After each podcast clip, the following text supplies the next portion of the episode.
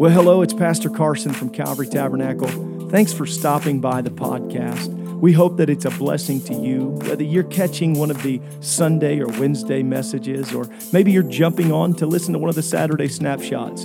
We're doing everything we can right here in the beautiful Fountain Square area of Indianapolis to try to reach and connect and disciple people towards Jesus Christ. Enjoy what you listen to, and I hope that it's a benefit to your life.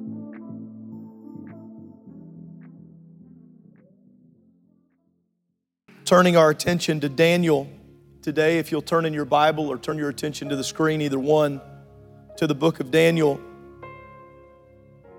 I honor my father today and his great example in my life. I honor all of our dads that are here. Almost any man can make a baby. That's not being a dad.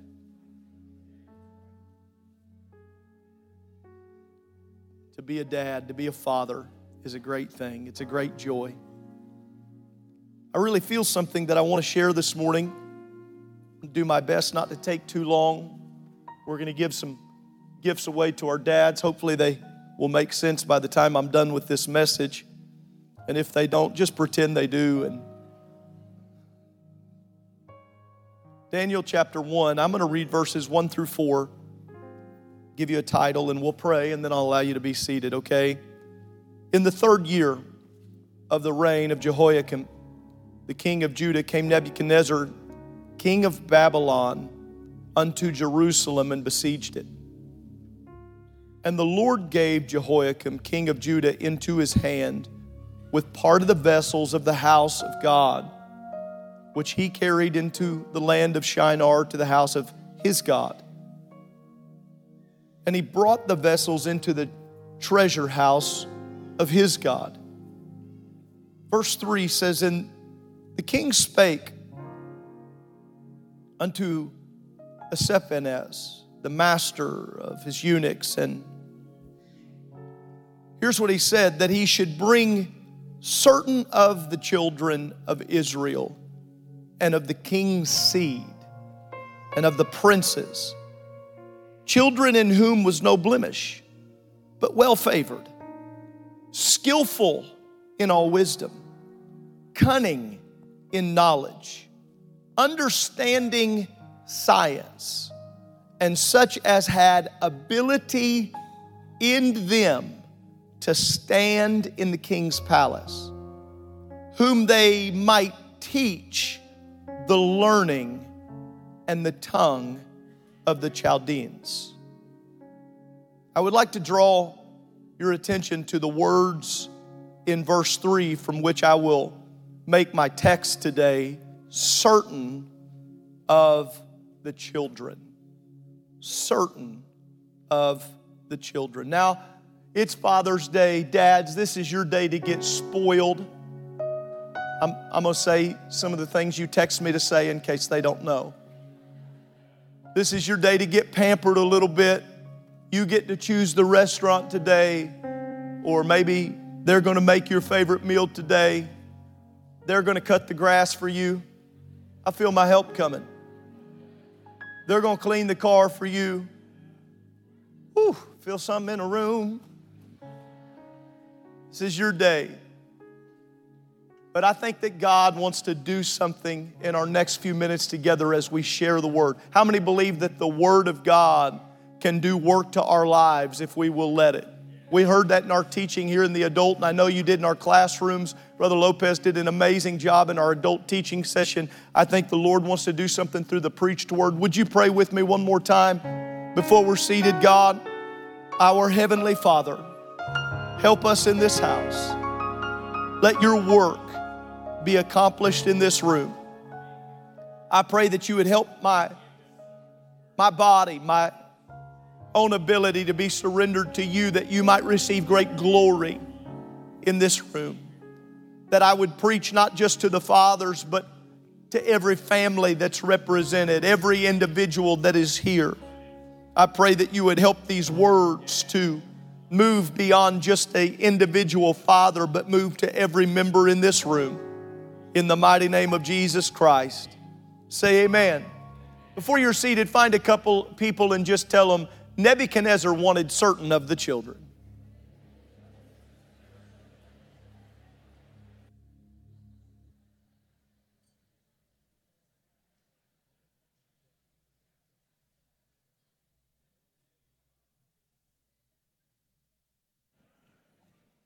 He wanted certain of the children. How many know that we are lived or living in a world that is consumed with technology? Facebook this, Instagram that, Twitter a few, Facebook too many. How many know that because of technology and this little thing called the World Wide Web and paid advertising, you know things you don't even want to know about? You know about things you wish you didn't. You know about things you don't really care about. One of those things I'm aware of, probably all the men in this room are aware of. Now, I must tell you that I was, I was raised quite conservative in regards to my upbringing, and I'm so thankful for that. I can look back now at still a few days from my birthday, nearly 41 years old, which is young to some and ancient of days to others my follically challenged state,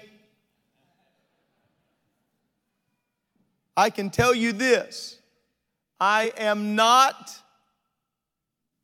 lacking thankfulness that I was raised in a home that was conservative. I'm thankful for that. I was sheltered from a lot. But just because I was raised in a conservative home, even void of the technology we have now, did not keep me from learning things about the world. I was raised in a way, I still to this day, some of you, this would baffle you, but I've never been to a movie theater in my whole life. Never been. Don't have any desire to go. It's just the way I was raised. But I can tell you right now because I have an iPad, because I have an iPhone, because I have a laptop.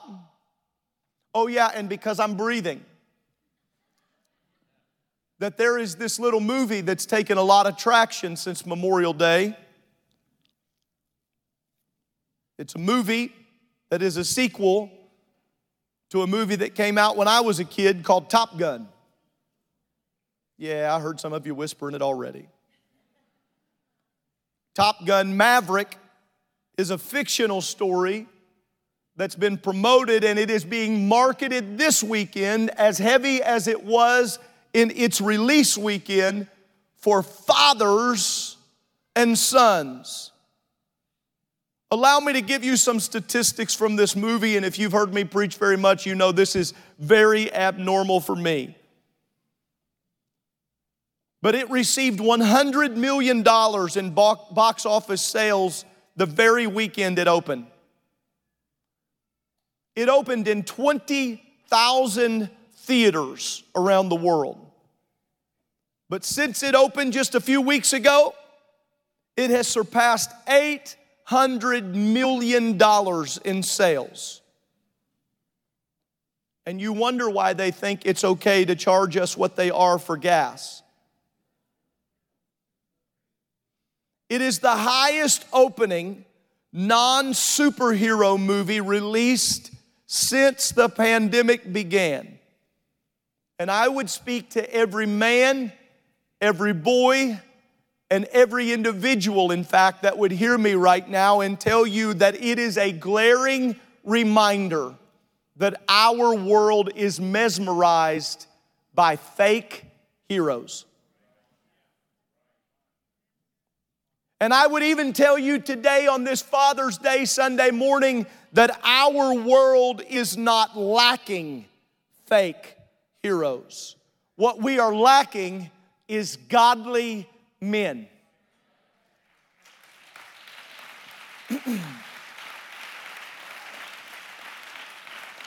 There is no portion of the beginning of that movie, and I have no desire to tear someone down, but I do have a desire to prove a point. There is no mention at the beginning of that movie the morality of the lives of the individuals who are pretending to be someone that they are not, to try to draw us into a fictional tale so that we can somehow be displaced from the reality of our own lives for a couple of hours. The goal is to simply and temporarily make us believe something can happen great through us, through a character who is fake. Probably my favorite media post that I have again accidentally come across since the release of this very movie was a retired Navy um, pilot who said, Here's what I know I'm pretty sure I could whip that boy in a dogfight. Because it's one thing to be an actor, and it's another thing to be the real deal. Men of God, hear me on this Sunday morning. We need you to be real, godly, Christian men. Men that are not simply playing the part, If you'll allow me the opportunity, and probably whether you will or whether you're not, or whether you won't, here's what we need. We need men that will refuse to think, well, I'll just do my part and I'll get into character when the time's right. And you can.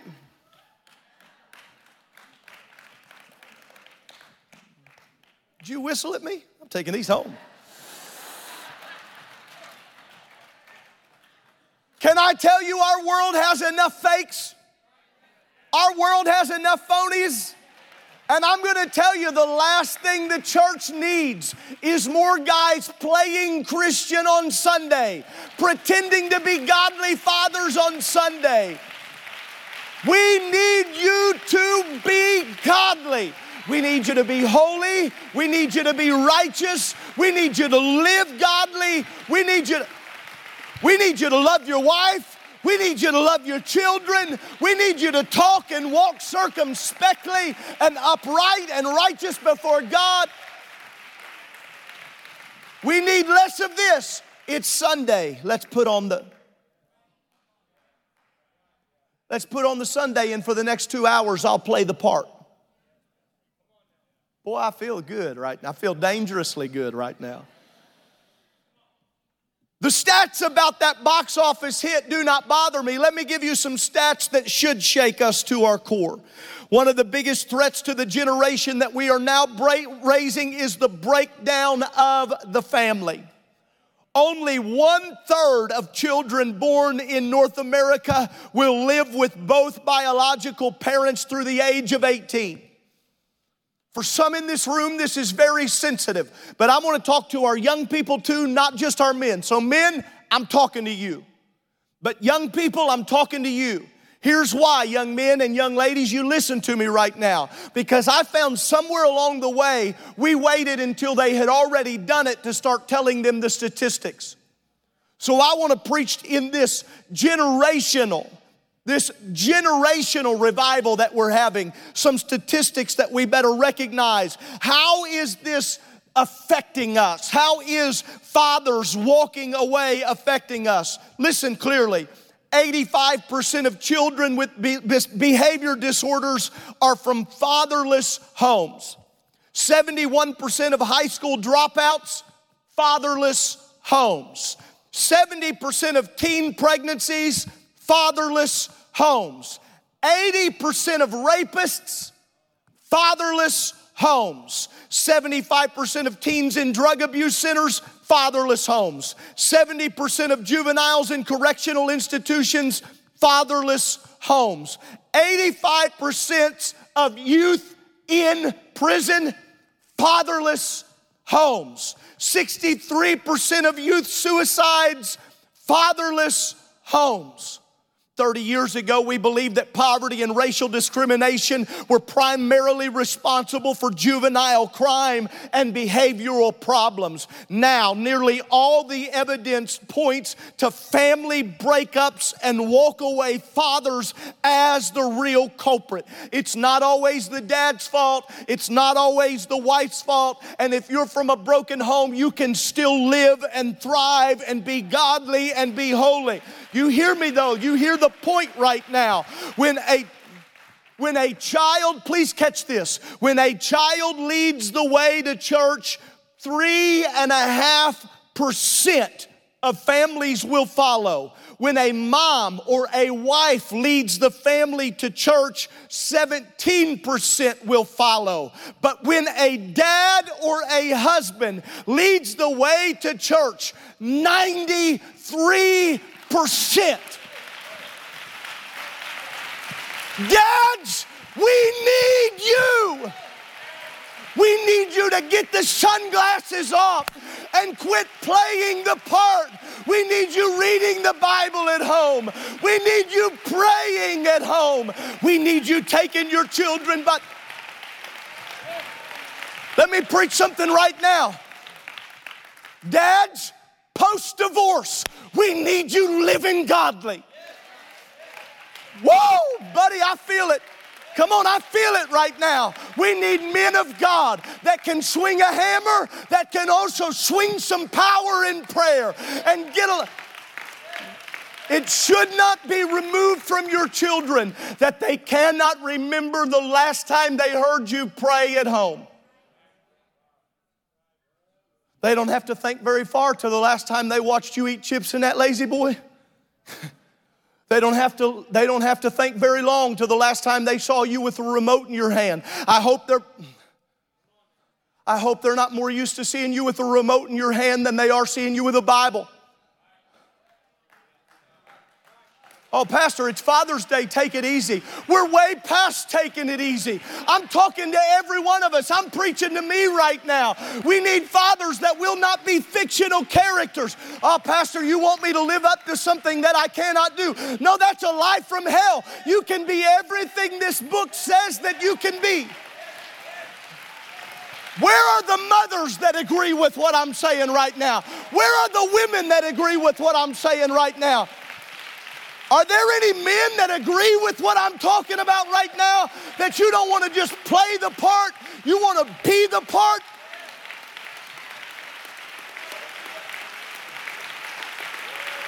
You don't want to be some two hour actor? And so I draw your attention back to the book of, of Daniel, and I find it an important text. God has really stirred up my heart this last week to preach from from Daniel, and I said, God, I want a, I want a good father. He just kept prompting me back to Daniel. I said, I don't want to talk about the boys, the boys, the three Hebrew boys, and he wouldn't leave me alone on it. So I got in and I began to read about them. It never had stuck out to me about Nebuchadnezzar asking for certain children. Let me tell you where Nebuchadnezzar messed up. In my assumption, Nebuchadnezzar messed up when he wanted children that could stand in the palace. It's his very words. He wants children that can stand in the palace. When you asked for children that could stand in the palace, you asked for children that already knew how to stand. And when you asked for children that already knew how to stand, you asked for children that had already put in them, had it put in them to know how to stand. I've never thought about it until the Lord has raked me over the coals this week and taught me something that when Nebuchadnezzar goes in and besieges Jerusalem, he had to besiege Jerusalem because it wasn't given willingly. He had to fight to take it, and you don't fight to take it unless someone has taken a stand to keep it. And there was a deliverance into their hand, but it was for a long term play, and God was going to get the ultimate victory out of it. But before they would ever carry them away, they did not recognize that unto themselves when they said, We want children with wisdom and children that know science and children that are able to stand in the palace. They really, this is what he wanted, Brother Lopez. He wanted children that he could brainwash. To speak after the way of the Chaldeans. He wanted children that looked the part. And so here they go and they walk into the into the into the area, into the government, and they start looking at them and they said, Oh, this one right here, he speaks well. And they took him and they they said, I want you to go ahead and go, go get up there and, and put him in line. And they found another one. They said, Oh, buddy, look at that suit. Look at that pocket square. My man, he can stand there. And they, they grabbed one more and they bring them here. And we don't know the whole story. We know about Daniel and we know about these three boys who we would call Shadrach. You finish it. Shadrach, Meshach, and he took my billy goat. Shadrach, Meshach, and Abednego are brought in. I won't take much time on this. But if you study what their names mean originally, they are all about giving glory to God. But they take them and they rename them. Hananiah had meant God favored, but he becomes Shadrach. Mishael, who meant this is what God is, was renamed to be Meshach. So one went from talking about being God favored to just being a scribe. And one went from talking about the goodness of God to just being the guest of the king. And Azariah, which meant Jehovah is my helper, he's just going to be known as Abednego, meaning that he is a servant of Nebo. So they took these three boys that had been raised.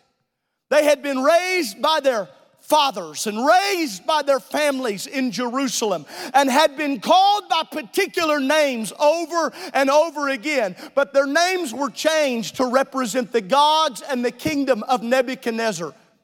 But there was something already deep in their heart that said, You call me what you want, but I know who I am. You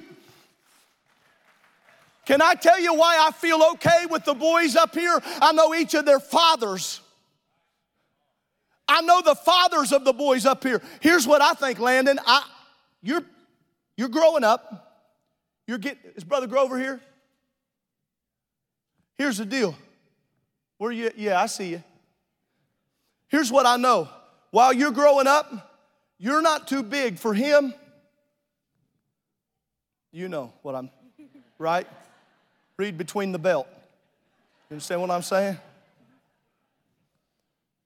I can stand you up here and let them call you Meshach if they want to. But I know Brother Campbell well enough that he's already told you that while the world might try to rename you, you might not recognize this, but we are in a Babylonian takeover right now. It is very important that our kids, please hear me, please hear me, that our kids not just know who He says they are, but who we say they are. Where's Brother Campbell? Is he here? Here's what I know if they tell him that he's a liar, you've already told him otherwise. If they tell him he's a cheater, You've already told him otherwise. If the world tells him he can't beat addiction, you've already told him. Other- Where's Brother King? Stand up, Brother King. I want these three dads to stand up. Stay. I don't mean to embarrass you, but I got to stand the whole time, so stand up. They may rename him Billy Goat. They may give him a new name, but you already planted into his heart and mama already planted into his heart that God is a Savior and there is one Lord. You already planted monotheism into him. Hear me right now, dads, because there's a day when you won't be there. Right now, I'm preaching this message, and my dad is not in the audience. But you're hearing his voice as much as you're hearing mine. Because in the times when life threw things at us, and when Babylon knocked on the door, and when the world showed up wanting to misdiagnose and wanting to rename and wanting to take Mishael and change his name, and that, There was already something planted inside my heart that said, Time out. I know who my dad told me. I know who my family instructed me to be. Maybe seated. But here's the deal, boys. Where's your daddy now? Because they're out there. Now you're up here by yourself. They're not going to be with you every day at school. They're not going to be with you when that young lady comes calling. And she may be cute as can be, but if she don't love God like Come on, this is real. Well, pastor, that doesn't matter.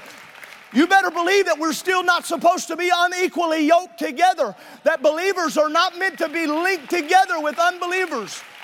You boys hear me right now, okay? We do not date to recruit. okay? And I know it's funny, but we don't date to recruit. Well, I'm gonna date her because I think God loves her. That's not why we date them.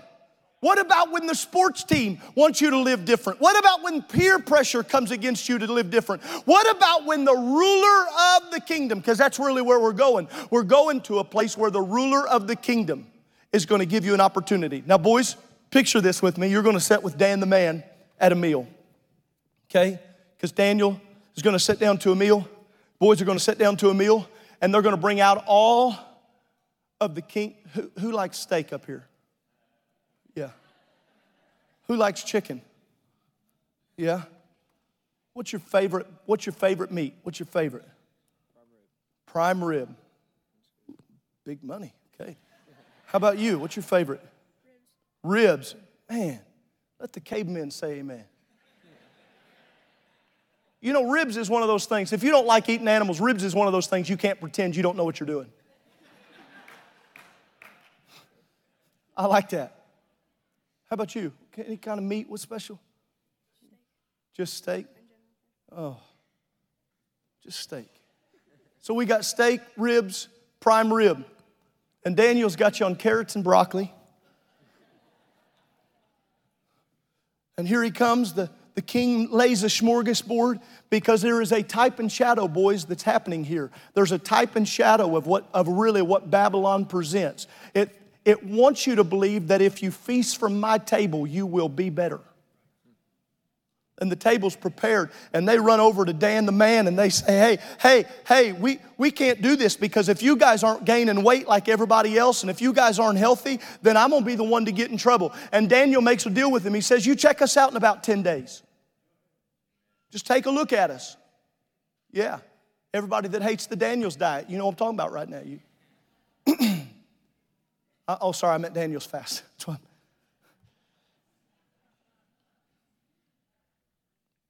They come back 10, 10 days later, and somehow these boys that have refrained are healthier and look better. They're bright eyed, they're bushy tailed, they're strong in their body. And they say, wait a minute, what is it? I'm gonna tell you the, the number one thing that they did is they, we live in a world we live in a world right now where it's a common phrase don't live in denial, right? Don't live in denial. But sometimes denial is good. And they denied to eat of the king's meat, they denied to feast on something, watch, that would make them lesser than who they were meant to be. Because there are some things in the world that if we feast on will not make us better no matter what the world says. I don't care how widely accepted it is, there are certain things we cannot feast on without it taking away from us. So they did not, they denied it, and they were found to be stronger. But then it goes on from there. The, the furnace was not their first denial. That, that, that, that was where it started. It started in Jerusalem and it led to the denying of, of the king's table and the king's meat. Because the Bible says in Daniel chapter 2, verses 48 and 49 the king made daniel a great man and gave him many gifts and made him ruler over the whole province of babylon and the chief governors of all the wise men of babylon daniel requested of the king and he set shadrach meshach and abednego abednego a billy goat over the affairs of the province of Babylon. But Daniel sat in the gate of the king. What are you saying, Pastor? I'm saying their refusal to eat from his table did not keep them from getting elevated to where God needed them to be. If you think you need to feast at the world's table for him to get you ahead, elbow your neighbor and tell him you don't have to. Daniel chapter 3, verses 10 through 12. Boys, I'm about to talk about you right here, the parts that you're playing.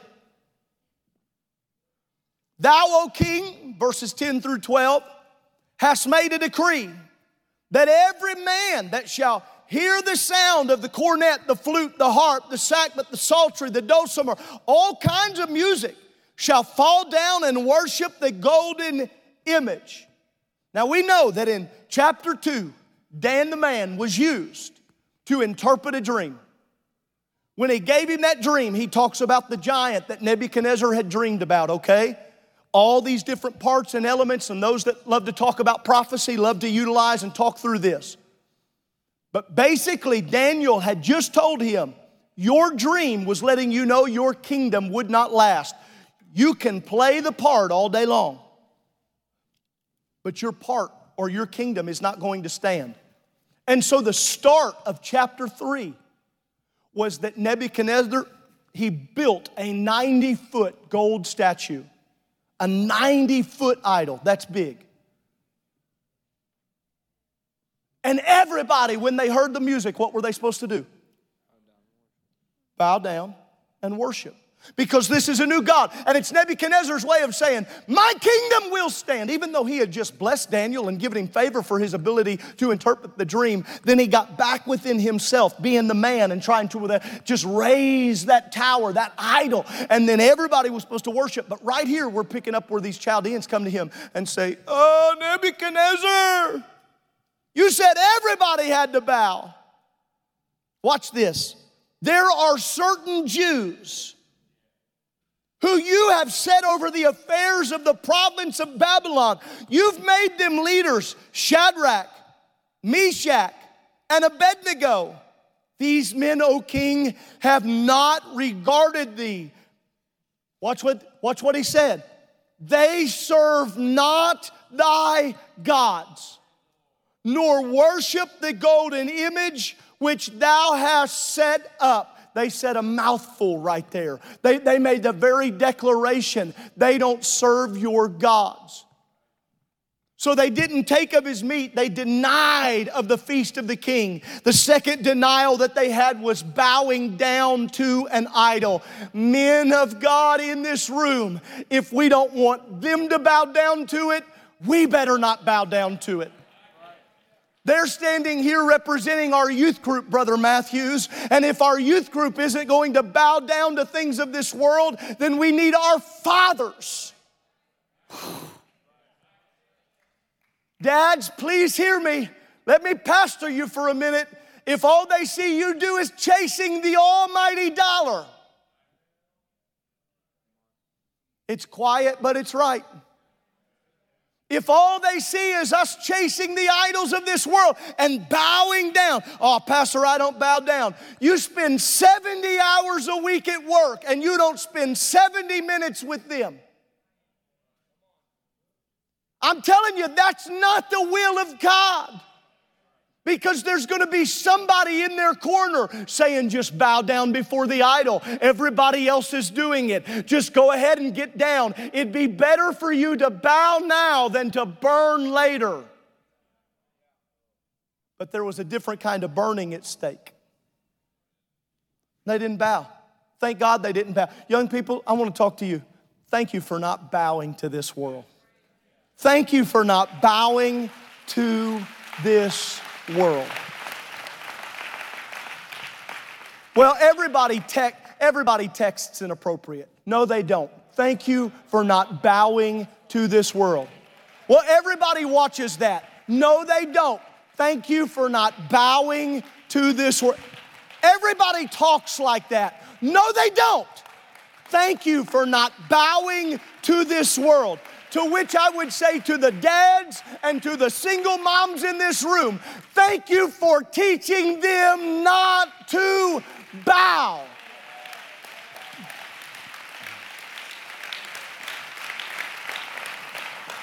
So that's not it. Here comes the real test. It's one thing to bow when people aren't really paying attention, but when you get called to the carpet, because Nebuchadnezzar is furious. Any men in here ever been furious in the last two hours?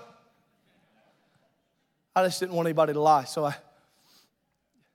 He's furious. He can't believe the news that he's been given. And so what's he do? He calls them to him. Here's the real test. Here's the real test of a person. If you can keep from crawfishing, how many know what, craw, am I too southern? Does everybody know what crawfishing is? Crawfishing is when you take a real strong stand until you get called on it. He calls them close and he says, I want to know if it's true. I want to know if you really did not bow. How dare you not bow? Let's look at this together. Watch what they say. Daniel chapter 3, Verse 13. If you have your Bible, turn there. If not, look at the screen. Nebuchadnezzar, in his rage and fury, he commanded to bring Shadrach, Meshach, and Abednego. They brought these men before the king. Nebuchadnezzar spake and said, Is it true? Shadrach, Meshach, Abednego, I just gave you good jobs. Surely you don't want to lose your job. Do not ye serve my gods? nor worship the golden image which I've set up. Now, if ye be ready at that time when you hear the music of the cornet, the flute, the, the harp, the sackbut, the psaltery, the dulcimer, all kinds of music, you fall down. You worship the image which I've made. But if you worship not, you're going to be cast that same hour into the midst of, maybe you didn't hear this news. You boys, I want you to listen real quick, just in case you didn't hear the news. You're going to be cast into the burning fiery furnace. And who is that God that shall deliver you out of my hands? I love this portion as much as almost anything in Scripture that I get to read from a narrative. Shadrach, Meshach, and Abednego answered and said to the king, O Nebuchadnezzar, we are not careful to answer thee in this matter. You know what they said? Three boys that are carried off somewhere around the age of 12 to 15, you know what they said? They said, Oh, we don't even have to think about this. We're not careful to answer you on this. Ladies and gentlemen, some of you have heard it your whole life, but think about this. They're standing not in front of one of his people, they're standing in front of the king himself. And these teenage boys said, Oh, yeah, we don't have to give much thought to this. You audacious. Better be careful pointing at them, it'll be a jiff. How many know what he must have been thinking? You spoiled Go to the next verse. We're not careful to answer it. If it be so, our God, whom we serve, is able to deliver us from the burning fiery furnace. And he will deliver us out of thy hand. If he can pull us out of the furnace, he can pull us out of your hand. Watch verse, verse 18. But if not, you better know this, Neb that we will not serve thy gods. We will not worship the golden image which you have set up. Can you imagine that some 12 to 15 year olds would have looked at King Nebuchadnezzar and say, We don't even have to think about this? God's got it. You, what I, you want to know what I want you boys to know and what I want this youth group to know because our dads and our moms are putting it into you. It's, Brother Matthews, I love you, but it's not all your job. Youth team, I love your guts, but it's not all your job. What we need is enforcement at home from moms and dads. And it's Father's Day, so I'm gonna say it. Godly parents, godly parents, that your name just doesn't appear because you're the biological contributor. Just because you're the one who did the adoption, that's not it alone. But you are the father that has put into their hearts. When you get the chance, you tell the kingdom of this world, we don't even have to think about it. Our God is more than able. Our God is more than able. Because here's what's happening. If we're not recognizing this, Brother Henderson, here's what's happening right now. The world is standing in front of our kids and saying, How dare you? You bow down.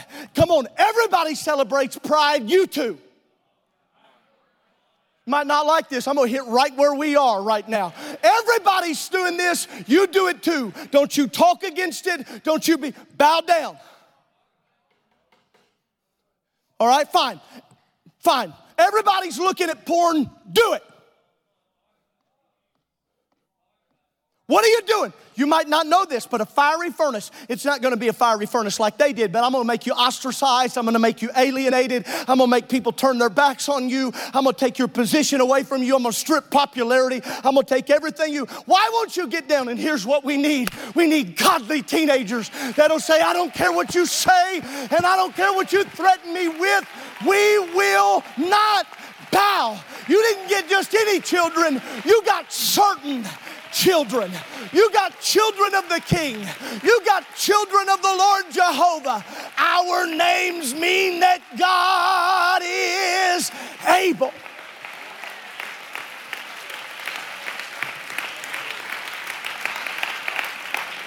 Stand with me. God's able. Are you sure? Are you sure you don't want to bow? Are you sure? Do you want to think about it? It's going to be really hot. We're going to turn it up. Muy fuego.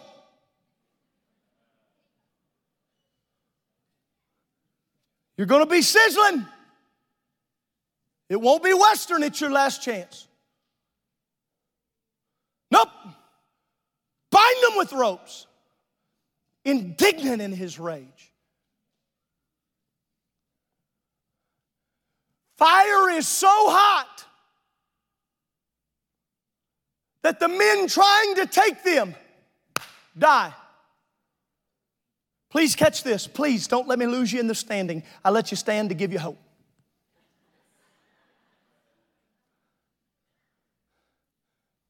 We've always called them the three Hebrew boys.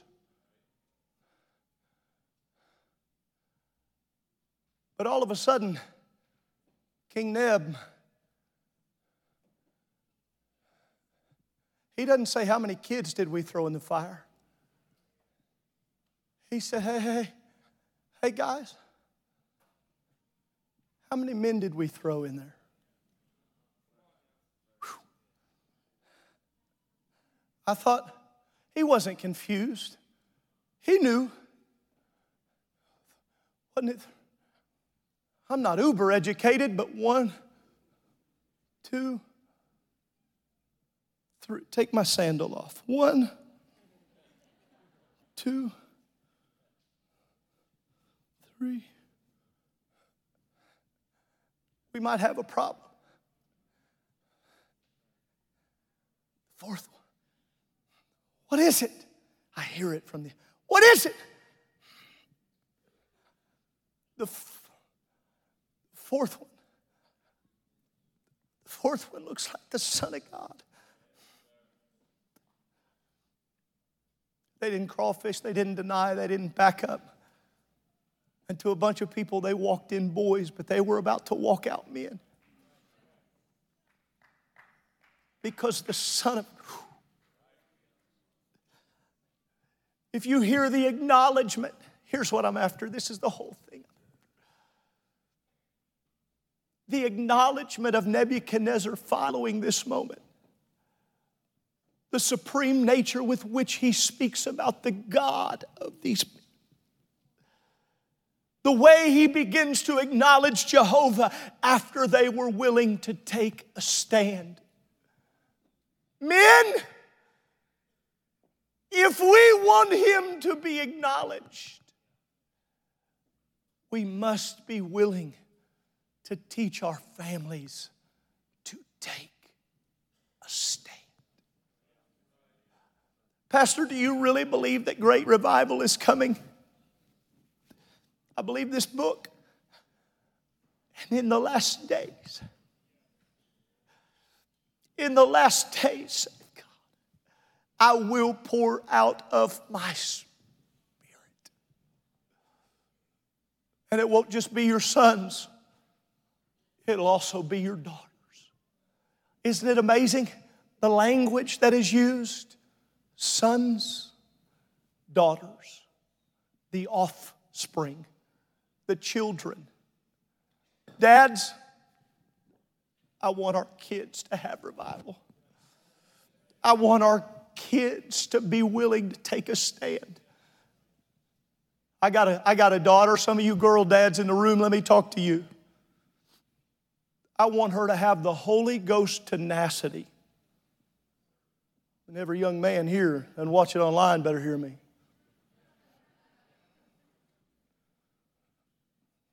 But I don't want it to be because they're intimidated of me. I don't want her to need me around to stand for what's right.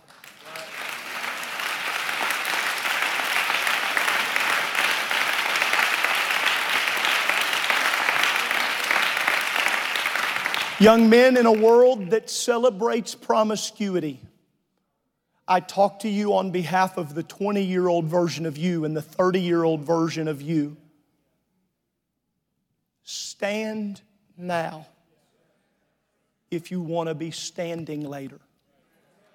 If you really want them to, those of you that go to public schools, I want you to hear me right now. I went to public school my whole life. I honor you. I acknowledge the, that you go, and, and some of you, it is a God mission for you. But you listen to me right now. If you can go to school all year long and no one knows you're different, you've done nothing. You have not stood. If you stand for God, you will find there will be a day when even the king will acknowledge there's something about their God that our idols cannot compare with. There's something. I, am telling you, I understand where we're at in prophecy at some level. I understand where we're at in the day and age. Dads, here's what we don't need we don't need you being actors to try to play the pilot, play, play the war hero, play the dad. We need dads that'll transfer to their kids. If you have to, if you have to, take you a take you a pair of shades. Guys, tear these open. I want you to do this with me. Then you're going to give those to your dad. Here's what I want you to do. Just tear the end open. We don't care about the bag. Here's what we're teaching you to do. I don't want to teach you to be a fake. I want to teach you that even if I got to get into the furnace, it may be bright in there. But let's go. Even if I got to stand up in front of the world and I got to deal with this, you turn that thing up as hot as you need to. I'm ready. Are you sure you want to deal with it? Let's go. What? Think through this one more time. I'm not careful to answer you. What if it costs you your life? What if it costs me my soul? What if it costs you fame? What if it costs me my family? I'd rather be known for dying out than for giving in. Lift your hands and pray with me if you will. God, we love you.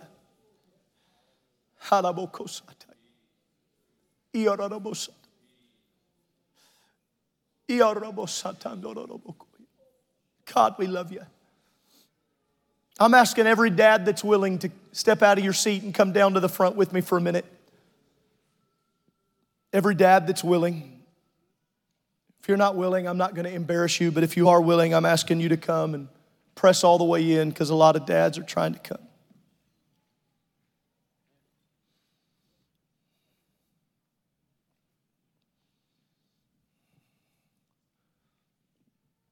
Thank you, men, for coming. Please come, please come.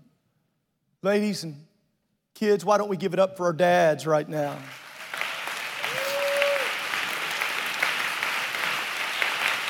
I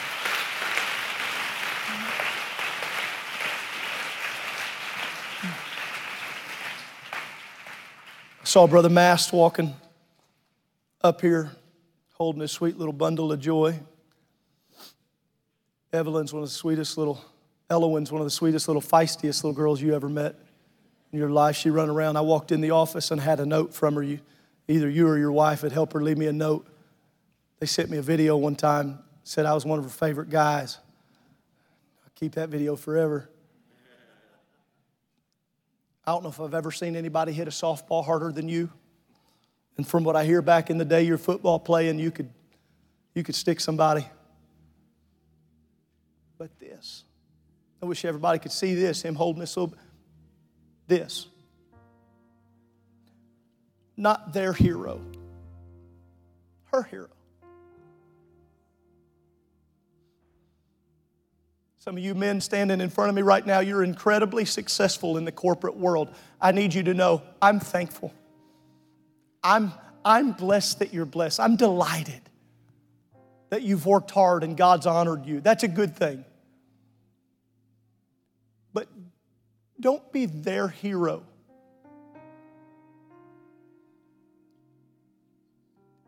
And not work to be your kid's hero. Dads, we want to pray for you right now. If you're comfortable, the Bible says for men lifting up holy hands. That's what it says. If you're comfortable, men, I want you to lift your hands, and everybody else, I want you to stretch your hand. towards our dads. God, we pray for our men, our fathers, to have integrity, to have the strength, the Holy Ghost tenacity, as it were, to stand for right, to stand for righteousness, and to impart into their children, to train their children, to train their grandchildren. I feel this for some grandfathers right now. You feel like you missed it with your kids, but you're given a second chance right now. There's been reconciliation. You're getting to be with the grandkids. I'm telling you right now, there's a chance for you to show that love and to give that training.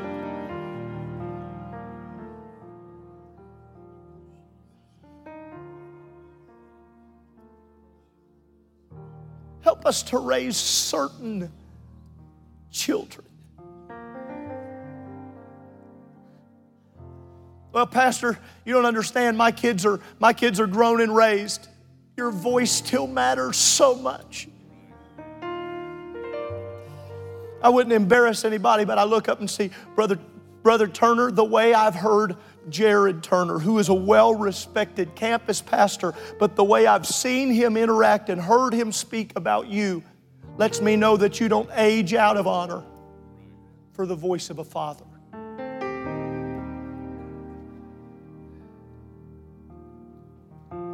Father, grandfather, man of God, let's not act Christian. Let's be Christian. Let's not give in to the statistics that the world is saying a father can be. Let's give in to what this book says we should be. Why? So that we can raise certain children. So that we can have certain grandchildren. If you agree with that, would you say amen? I want everybody that wants them, you don't have to take them, but if you want them, we ordered them for you. You can take them and wear them, or you can throw them on your dresser. You can do whatever it takes to keep them away from your kids because they will break them.